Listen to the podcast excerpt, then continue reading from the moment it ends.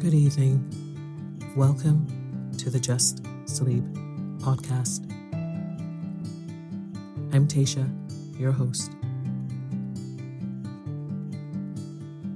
Every week, I will read you an old story to help you relax, put the stressful day behind you, and drift off to sleep.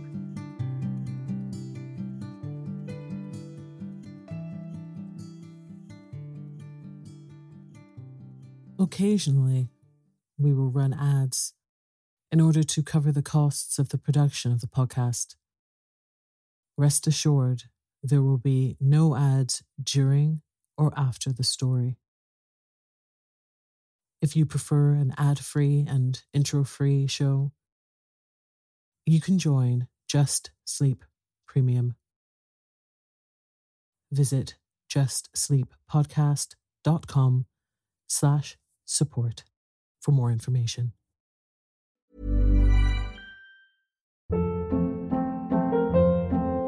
Hold up. What was that? Boring. No flavor. That was as bad as those leftovers you ate all week. Keke Palmer here, and it's time to say hello to something fresh and guilt-free. Hello Fresh. Jazz up dinner with pecan-crusted chicken or garlic butter shrimp scampi. Now that's music to my mouth. Hello Fresh. Let's get this dinner party started. Discover all the delicious possibilities at hellofresh.com.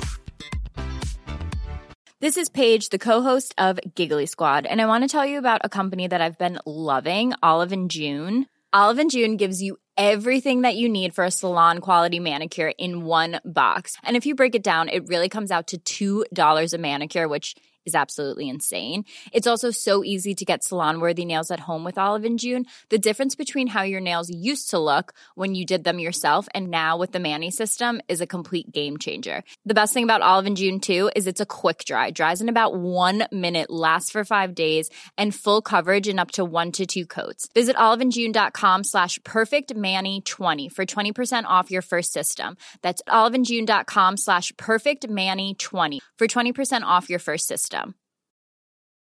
Hey, it's Ryan Reynolds, and I'm here with Keith, co star of my upcoming film, If, only in theaters, May 17th. Do you want to tell people the big news?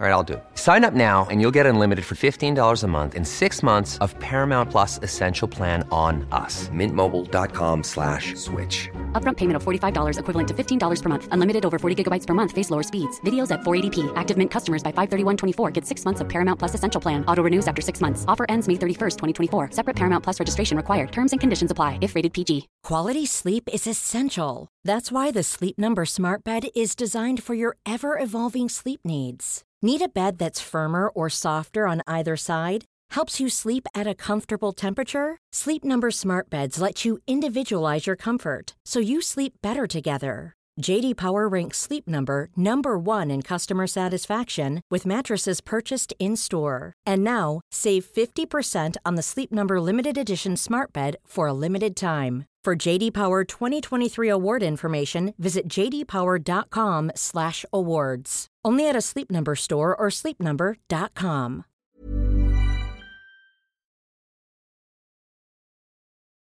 Tonight, I will be reading Heidi by Johanna Spyri. So lie down, close your eyes, and let me read you a story. Chapter 1 From the old and pleasantly situated village of Mayenfeld, a footpath winds through green and shady meadows to the foot of the mountains, which on this side look down from their stern and lofty heights upon the valley below. The land grows gradually wilder as the path ascends, and the climber has not gone far before he begins to inhale the fragrance of the short grass and sturdy mountain plants, for the way is steep and leads directly up to the summits above. On a clear, sunny morning in June, two figures might be seen climbing the narrow mountain path. One, a tall, strong looking girl. The other, a child whom she was leading by the hand and whose little cheeks were so aglow with heat that the crimson color could be seen even through the sunburned skin. And this was hardly to be wondered at, for in spite of the hot June sun, the child was clothed as if to keep off the bitterest frost. She did not look more than five years old, if as much, but what her natural figure was like, it would have been hard to say, for she had apparently two, if not three dresses, one above the other, and over these a thick red woolen shawl wound round about her, so that the little body presented a shapeless appearance. As, with its small feet shod in thick, nailed mountain shoes, it slowly and laboriously plodded its way up in the heat. The two must have left the valley a good hour's walk behind them when they came to the hamlet known as Dorfli, which is situated halfway up the mountain. Here the wayfarers met with greetings from all sides, some calling to them from windows, some from open doors, others from outside, for the elder girl was now in her old home. She did not, however, pause in her walk to respond to her friends' welcoming cries and questions, but passed on without stopping for a moment until she reached the last of the scattered houses of the hamlet. Here a voice called to her from the door Wait a moment, Dita. If you are going up higher, I will come with you. The girl thus addressed stood still, and the child immediately let go of her hand and seated herself on the ground. Are you tired, Heidi? asked her companion. No, I am hot, answered the child. We shall soon get to the top now. You must walk bravely on a little longer and take good, long steps. And in another hour we shall be there, said Dita, in an encouraging voice. They were now joined by a stout, good natured looking woman who walked on ahead with her old acquaintance, the two breaking forth at once into lively conversation about everybody and everything in Dorfli and its surroundings, while the child wandered behind them. And where are you off to with the child? asked the one who had just joined the party. I suppose it is the child your sister left? Yes, answered Dita. I am taking her up to uncle, where she must stay. The child stay up there with our uncle? You must be out of your senses, Dita. How can you think of such a thing? The old man, however, shall soon send you and your proposal, packing off home again. He cannot very well do that, seeing that he is her grandfather. He must do something for her. I have had the charge of the child till now, and I can tell you, Bärbel, that I am not going to give up the chance which has just fallen to me of getting a good place for her sake. It is for the grandfather now to do his duty by her. That would be all very well if he were like other people, asseverated stout Bärbel warmly. But you know what he is. And what can he do with a child, especially with one so young? The child cannot possibly live with him. But where are you thinking of going yourself? To Frankfurt, where an extra good place awaits me, answered Dita. The people I am going to were down at the baths last summer, and it was part of my duty to attend upon their rooms. They would have liked then to take me away with them, but I could not leave. Now they are there again and have repeated their offer, and I intend to go with them. And you may make up your mind about that. I am glad I am not the child, exclaimed Bärbel, with a gesture of horrified pity. Not a creature knows anything about the old man up there. He will have nothing to do with anybody, and never sets his foot inside a church from one year's end to another. When he does come down once in a while, everybody clears out of the way of him and his big stick. The mere sight of him, with his bushy grey eyebrows and his immense beard, is alarming enough. He looks like an old heathen and few would care to meet him alone. Well, and what of that? answered Dita in a defiant voice. He is the grandfather all the same, and must look after the child. He is not likely to do her any harm, and if he does, he will be answerable for it, not I. I should very much like to know, continued Bärbel, in an inquiring tone of voice, what the old man has on his conscience that he looks as he does, and lives up there on the mountain like a hermit, hardly ever allowing himself to be seen. All kinds of things are said about him. You, Dita, however, must certainly have learned a good deal concerning him from your sister. Am I not right? You are right. I did. But I am not going to repeat what I heard. If it should come to his ears, I should get in trouble about it. Now, Bärbel had for long past been most anxious to ascertain particulars about Alm Uncle, as she could not understand why he seemed to feel such hatred toward his fellow creatures and insisted on living all alone, or why people spoke about him half in whispers, as if afraid to say anything against him, and yet unwilling to take his part.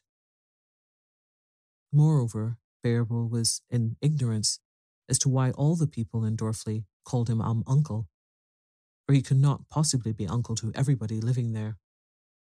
As, however, it was the custom, she did like the rest and called the old man uncle. Bärbel had only lived in Dorfli since her marriage, which had taken place not too long before.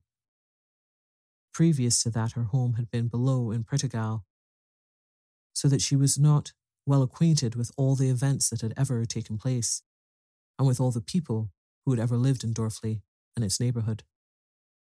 Dita, on the contrary, had been born in Dorfli and had lived there with her mother until the death of the latter the year before, and had then gone over to the baths at Ragatz and taken service in the large hotel there as a chambermaid. On the morning of this day, she had come all the way from Ragatz with the child, a friend having given them a lift in a hay cart as far as Mayenfeld. Bärbel was therefore determined not to lose this good opportunity at satisfying her curiosity. She put her arm through Dita's in a confidential sort of way and said, I know I can find out the real truth from you and the meaning of all these tales that are afloat about him. I believe you know the whole story. Now, now do just tell me what is wrong with the old man. And if he was always shunned as he is now, and was always such a misanthrope. How can I possibly tell you whether he was always the same, seeing I am only six and twenty, and he at least seventy years of age? So you can hardly expect me to know much about his youth. If I was sure, however, that what I tell you would not go on the whole round of Prättigau, I could relate all kinds of things about him. My mother came from Domleschg, and so did he. Nonsense, Dita. What do you mean? replied Bärbel, somewhat offended. Gossip has not reached such a dreadful pitch in Prettigau as all that. And I am also quite capable of holding my tongue when it is necessary. Very well, then. I will tell you. But just wait a moment, said Dita in a warning voice, and she looked back to make sure that the child was not near enough to hear all she was going to relate but the child was nowhere to be seen, and must have turned aside from following her companions some time before, while these were too eagerly occupied with their conversation to notice it. Dita stood still and looked around her in all directions. The footpath wound a little here and there, but could nevertheless be seen along its whole length, nearly to Dorfli. No one, however, was visible upon it at this moment. I see where she is, exclaimed Bärbel. Look over there. And she pointed to a spot far away from the footpath. She is climbing up the slope yonder with the goatherd and his goats. I wonder why he is so late today bringing them up. It happens well, however, for us, for he can now look after the child, and you can the better tell me your tale. Oh, as to the looking after, remarked Dita. The boy need not put himself out about that. She is not by any means stupid for her five years, and knows how to use her eyes. She notices all that is going on, as I have often had occasion to remark, and this will stand her in good stead some day, for the old man has nothing beyond his two goats and his hut. Did he ever have more? asked Bärbel. He? I should think so indeed, replied Dita with animation. He was owner once of one of the largest farms in Domleschg. He was the elder of two brothers. The younger was a quiet, orderly man, but nothing would better please the other but to play the grand gentleman and go driving about the country and mixing with bad company, strangers that nobody knew. He drank and gambled away the whole of his property, and when this became known to his mother and father, they died, one shortly after the other, of sorrow. The younger brother, who was also reduced to beggary, went off in his anger, no one knew whither, until uncle himself, having nothing now left to him but his bad name, also disappeared. For some time his whereabouts were unknown. Then someone found out that he had gone to Naples as a soldier. After that, nothing more was heard of him for 12 or 15 years. At the end of that time, he reappeared in Domleschg, bringing with him a young child, whom he tried to place with some of his kinspeople. Every door, however, was shut in his face, for no one wished to have any more to do with him. Embittered by this treatment, he vowed never to set foot in Domleschg again, and he then came to Dorfli, where he continued to live with his little boy. His wife was probably a native of the Grisons, whom he had met down there, and who died soon after their marriage. He could not have been entirely without money, for he apprenticed his son, Tobias, to a carpenter. He was a steady lad and kindly received by everyone in Dorfli. The old man was, however, still looked upon with suspicion, and it was even rumored that he had been forced to make his escape from Naples, or it might have gone badly with him, for that he had killed a man, not in fair fight, you understand, but in some brawl. We, however, did not refuse to acknowledge our relationship with him, my great grandmother on my mother's side having been sister to his grandmother. So we called him uncle. And as through my father, we were also related to nearly every family in Dorfli, he became known all over the place as uncle. And since he went on to live on the mountainside, he's gone everywhere by the name of Alm Uncle. And what happened to Tobias? asked Bärbel, who was listening with deep interest. Wait a moment, I am coming to that, but I cannot tell you everything at once, replied Dita. Tobias was taught his trade in Mels, and when he had served his apprenticeship, he came back to Dorfli and married my sister Adelaide. They had always been fond of one another, and they got on very well together after they were married. But their happiness did not last long.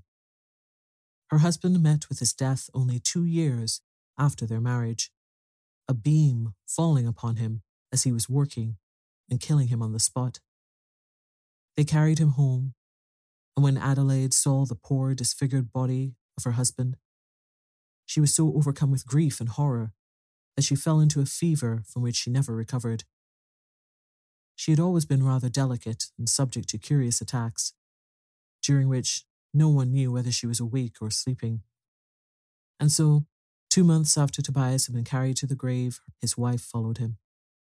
Their sad fate was the talk of everybody near and far, and both in private and public, the general opinion was expressed that it was a punishment which Uncle had deserved for the godless life he had led. Some went so far even as to tell him so to his face. A minister endeavored to awaken his conscience and exhorted him to repentance.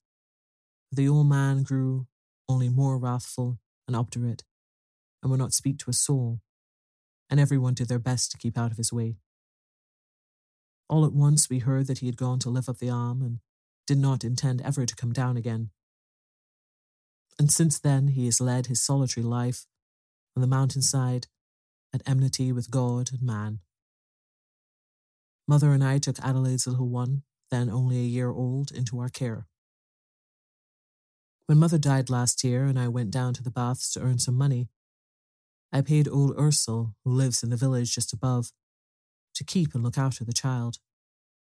I stayed on at the baths through the winter, for as I could sew and knit, I had no difficulty in finding plenty of work. And early in the spring, the same family I had waited on before returned from Frankfurt and again asked me to go back with them. And so we leave the day after tomorrow, and I can assure you it is an excellent place for me. And you are going to give the child over to the old man up there? It surprises me beyond words that you can think of doing such a thing, Dita, said Bärbel in a voice full of reproach. What do you mean? retorted Dita. I've done my duty by the child. And what would you have me do with it now? I cannot certainly take a child of five years old with me to Frankfurt. But where are you going to yourself, Bärbel? We are now halfway up the Alm. We've just reached the place I wanted, answered Bärbel. I had something to say to the goatherd's wife, who does some spinning for me in the winter. So goodbye, Dita, and good luck to you. Dita shook hands with her friend and remained standing, while Bärbel went down toward a small, dark brown hut which stood a few steps away from the path in a hollow that afforded it some protection from the mountain wind. The hut was situated halfway up the Alm, reckoning from Dorfli, and it was well that it was provided with some shelter, for it was so broken down and dilapidated that even then it must have been very unsafe as a habitation. For when the stormy south wind came sweeping over the mountain, Everything inside it, doors and windows, shook and rattled, and all the rotten old beams creaked and trembled. On such days as this, had the goatherd's dwelling been standing above on the exposed mountainside, it could not have escaped being blown straight down into the valley without a moment's warning. Here lived Peter, the eleven year old boy who every morning went down to Dorfli to fetch his goats and drive them up onto the mountain, where they were free to browse till evening on the delicious mountain plants. Then Peter, with his light footed animals, would go running and leaping down the mountain again till he reached Dorfli, and there he would give a shrill whistle through his fingers, whereupon all the owners of the goats would come out to fetch home the animals that belonged to them. It was generally the small boys and girls who ran in answer to Peter's whistle, for they were none of them afraid of the gentle goats. And this was the only hour of the day through all the summer months that Peter had any opportunity of seeing his young friends, since the rest of his time was spent alone with the goats. He had a mother and a blind grandmother at home, it is true, but he was always obliged to start off very early in the morning and only got home late in the evening from Dorfli. For he always stayed as long as he could, talking and playing with the other children. And so he had just time enough at home, and that was all, to swallow down his bread and milk in the morning, and again in the evening to get through a similar meal, lie down in bed, and go to sleep. His father, who had been known also as the goatherd, having earned his living as such when younger, had been accidentally killed while cutting wood some years before. His mother, whose real name was Brigitta, was always called the goatherd's wife for the sake of old association, while the blind grandmother was just grandmother to all the old and young in the neighborhood. Dita had been standing for a good ten minutes looking about her in every direction for some sign of the children and the goats. Not a glimpse of them, however, was to be seen, so she climbed to a higher spot whence she could get a fuller view of the mountain as it sloped beneath her to the valley, while, with ever increasing anxiety on her face and in her movements, she continued to scan the surrounding slopes. Meanwhile, the children were climbing up by a, a far and roundabout way, for Peter knew many spots where all kinds of good food, in the shape of shrubs and plants, grew for his goats, and he was in the habit of leading his flock aside from the beaten track. The child, exhausted with the heat and weight of her thick armour of clothes, panted and struggled after him at first with some difficulty. She said nothing, but her little eyes kept watching first Peter as he sprang nimbly hither and hither on his bare feet, clad only in his short light breeches, and then the slim legged goats that went leaping over rocks and shrubs and up the steep ascents with even greater ease. All at once, she sat herself down on the ground, and as fast as her little fingers could move, began pulling off her shoes and stockings. This done, she rose, unwound the hot red shawl, and threw it away, and then proceeded to undo her frock. It was off in a second, but there was still another to unfasten, for Dita had put the Sunday frock on over the everyday one to save the trouble of carrying it. Quick as lightning, the everyday frock followed the other, and now the child stood up, clad only in her light, short sleeved undergarment, stretching out her little bare arms with glee. She put all her clothes together in a tidy little heap, and then went jumping and climbing up after Peter and the goats as nimbly as any one of the party. Peter had taken no heed of what the child was about when she stayed behind. But when she ran up to him in her new attire, his face broke into a grin, which grew broader still as he looked back and saw the small heap of clothes lying on the ground, until his mouth stretched almost from ear to ear. He said nothing, however. The child, able now to move at her ease, began to enter into conversation with Peter who had many questions to answer, for his companion wanted to know how many goats he had, where he was going to with them, and what he had to do when he arrived there. At last, after some time, they and the goats approached the hut and came within view of Cousin Dita. Hardly had the latter caught sight of the little company climbing up toward her when she shrieked out, Heidi, what have you been doing? What a sight you have made of yourself. And where are your two frocks and the red wrapper?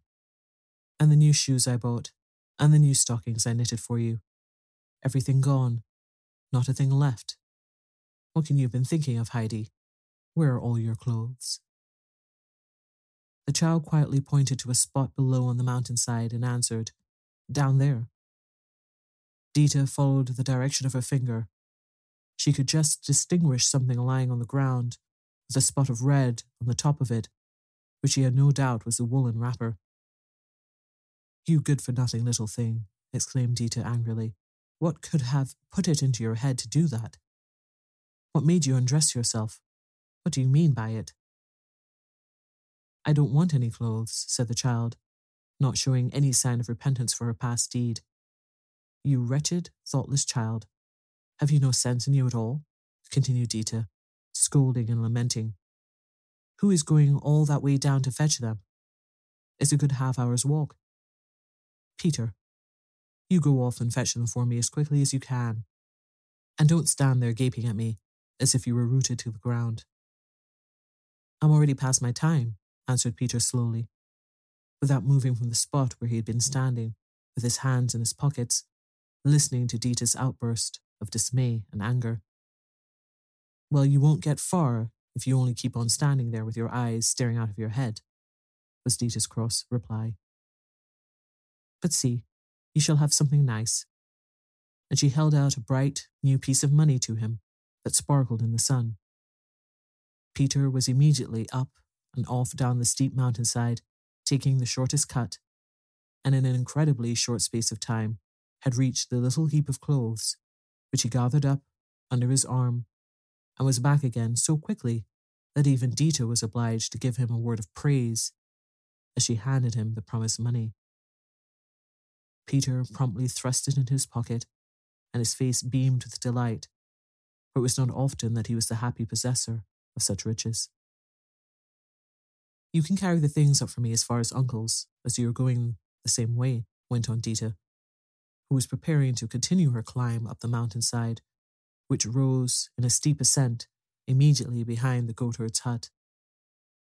Peter willingly undertook to do this, and followed after her on his bare feet, with his left arm round the bundle, and the right swinging his goatherd stick, while Heidi and the goats went skipping and jumping joyfully beside him. After a climb of more than three quarters of an hour, they reached the top of the Alm Mountain. Uncle's hut stood on a projection of the rock, exposed indeed to the winds, but where every ray of the sun could rest upon it, and a full view could be had of the valley beneath. Behind the hut stood three old fir trees with long, thick, unlopped branches. Beyond these rose a further wall of mountain, the lower heights still overgrown with beautiful grass and plants, above which were stonier slopes, covered only with scrub, that led gradually up to the steep, bare, rocky summits. Against the hut, on the side looking toward the valley, Uncle had put up a seat. Here he was sitting, his pipe in his mouth and his hands on his knees, quietly looking out, when the children, the goats, and Cousin Dita suddenly clambered into view. Heidi was at the top first. She went straight up to the old man, put out her hand, and said, Good evening, grandfather. So, so, what is the meaning of this? he asked gruffly, as he gave the child an abrupt shake of the hand and gazed long and scrutinizingly at her from under his bushy eyebrows. Heidi stared steadily back at him in return with unflinching gaze, for the grandfather, with his long beard and thick grey eyebrows that grew together over his nose and looked just like a bush, was such a remarkable appearance that Heidi was unable to take her eyes off him. Meanwhile, Dita had come up, with Peter after her, and the latter now stood still a while to watch what was going on. I wish you good day, uncle, said Dita as she walked toward him, and I have brought you Tobias and Adelaide's child.